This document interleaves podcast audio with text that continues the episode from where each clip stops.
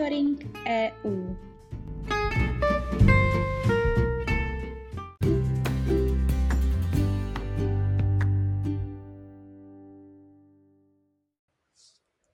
Zastoupení Jihomoravského kraje při Evropské unii pro vás připravilo výběr toho nejdůležitějšího, co se během července roku 2022 událo v Evropské unii.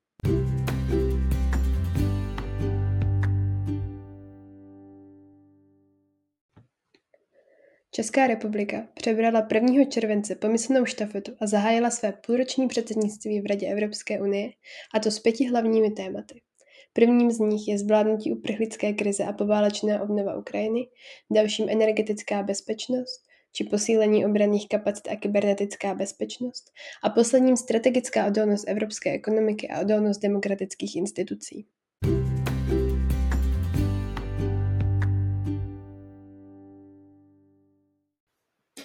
Prezidenti a premiéři zemí Evropské unie schválili udělení kandidátského statusu Ukrajině a Moldavsku. Gruzii pak přislíbili kandidaturu, pokud splní podmínky stanovené Evropskou komisí. Od 1. července vstoupilo v platnost nové nařízení o roamingu, které přináší několik vylepšení. A to ta, že do roku 2032 prodlužuje platnost zásady roaming za domácích podmínek. Tato nová pravidla přinesou podnikům a občanům v rámci Evropské unie i další významné výhody. Ve středu 6. července začalo platit nové nařízení o obecné bezpečnosti vozidel. Zavádí řadu povinných pokročilých asistenčních systémů pro řidiče s hlavním cílem zvýšit bezpečnost silničního provozu a stanovuje právní rámec pro schvalování plně automatizovaných vozidel. Takzvaná taxonomie dostala mezi poslance Evropského parlamentu zelenou. Investice do jádra a plynu tak budou dočasně zařazeny mezi činnosti přínosné pro unijní klimatické cíle. Cílem pravidel, která podpořila také většina členských zemí, včetně Česka, je motivovat investory k podpoře energií nahrazujících například ropu či uhlí. Evropská komise přijala nový evropský program inovací, jehož cílem je dostat Evropu do čela nové vlny deep tech inovací a startupů. Program pomůže Evropě vyvíjet nové technologie pro řešení nejnaléhavějších společenských výzev a uvádět je tak na trh. Nový program inovací je koncipován tak, aby z Evropy učinil předního aktéra na světové scéně inovací. Komise dále vydala zprávu o výkonnosti vědy, výzkumu a inovací, v níž analyzuje inovační výkonnost Evropské unie v globálním kontextu. Zpráva poskytuje přehled o tom, jak mohou politiky v oblasti výzkumu a inovací pomoci vybudovat inkluzivní, udržitelnou, konkurenceschopnou a odolnou Evropu tím, že využijí zásadní úlohu výzkumu a inovací jako zdroje prosperity a katalyzátoru změn. Chorvatsko se od ledna 2023 stane 20. zemí EU používající společnou měnu.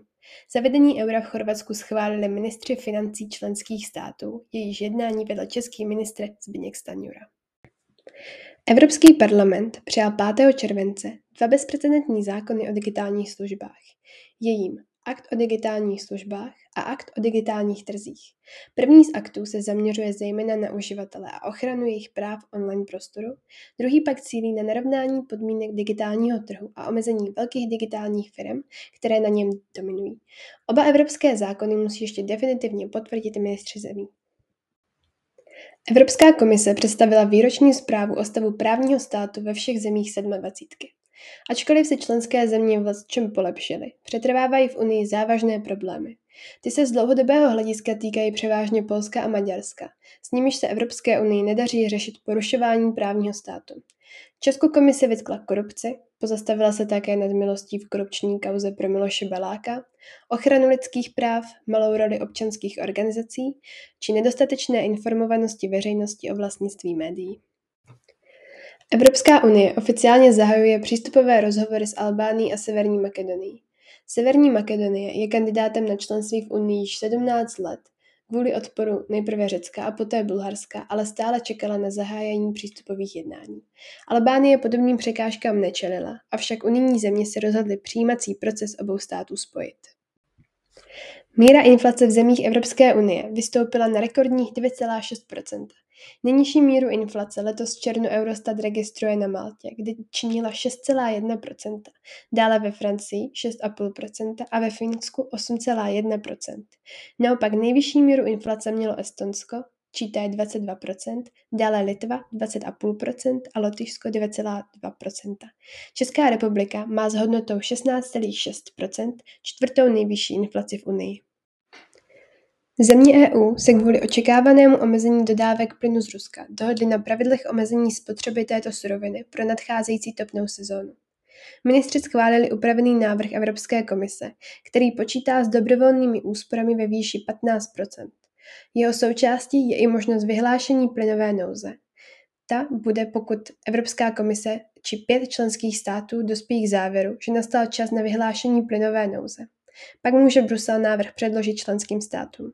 V případě, že se pro vysloví nejméně 15 27 členských států, stanou se úspory povinnými. Předsedkyně Evropské komise Ursula von der Leyen pondělí v Baku podepsala memorandum o porozumění, které předpokládá, že Azerbajdžán zdvojnásobí dodávky plynu do Evropské unie. Do roku 2027 by tak mělo z Azerbajdžánu do Unie ročně směřovat nejméně 20 miliard krychlových metrů plynu. EU se tak snaží získat dodavatele místo Ruska. Evropská unie také usiluje o dodatečné dodávky plynu z Nigérie. Evropská unie dovozem z Nigérie zajišťuje 14 svých celkových dodávek skapalněného zemního plynu a tento podíl by se mohl více než dvojnásobit. Nigérie zlepšuje bezpečnostní situaci v deltě Nigeru a po srpnu plánuje obnovení provozu potrubí, které by umožnilo zvýšit vývoz plynu do Evropy.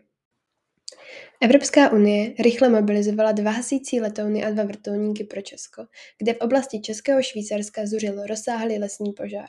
Vrtulníky na pomoc nasadilo Polsko a Slovensko.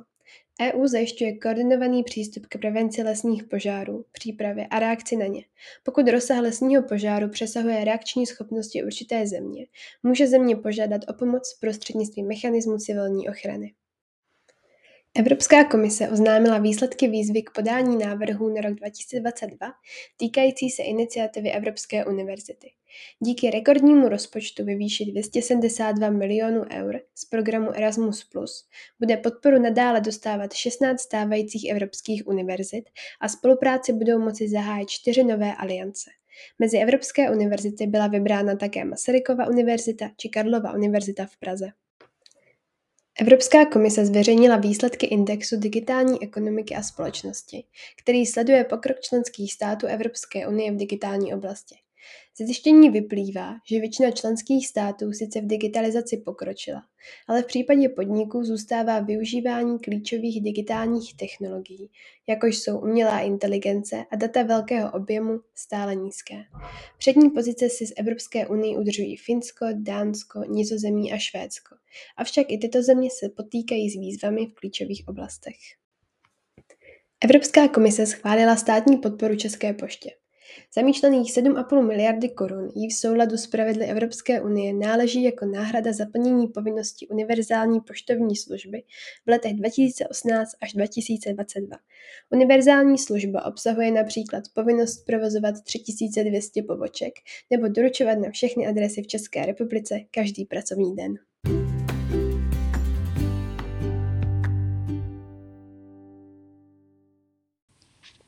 Celý monitoring EU si také můžete přečíst na našich webových stránkách www.kjmk.eu v sekci aktuality.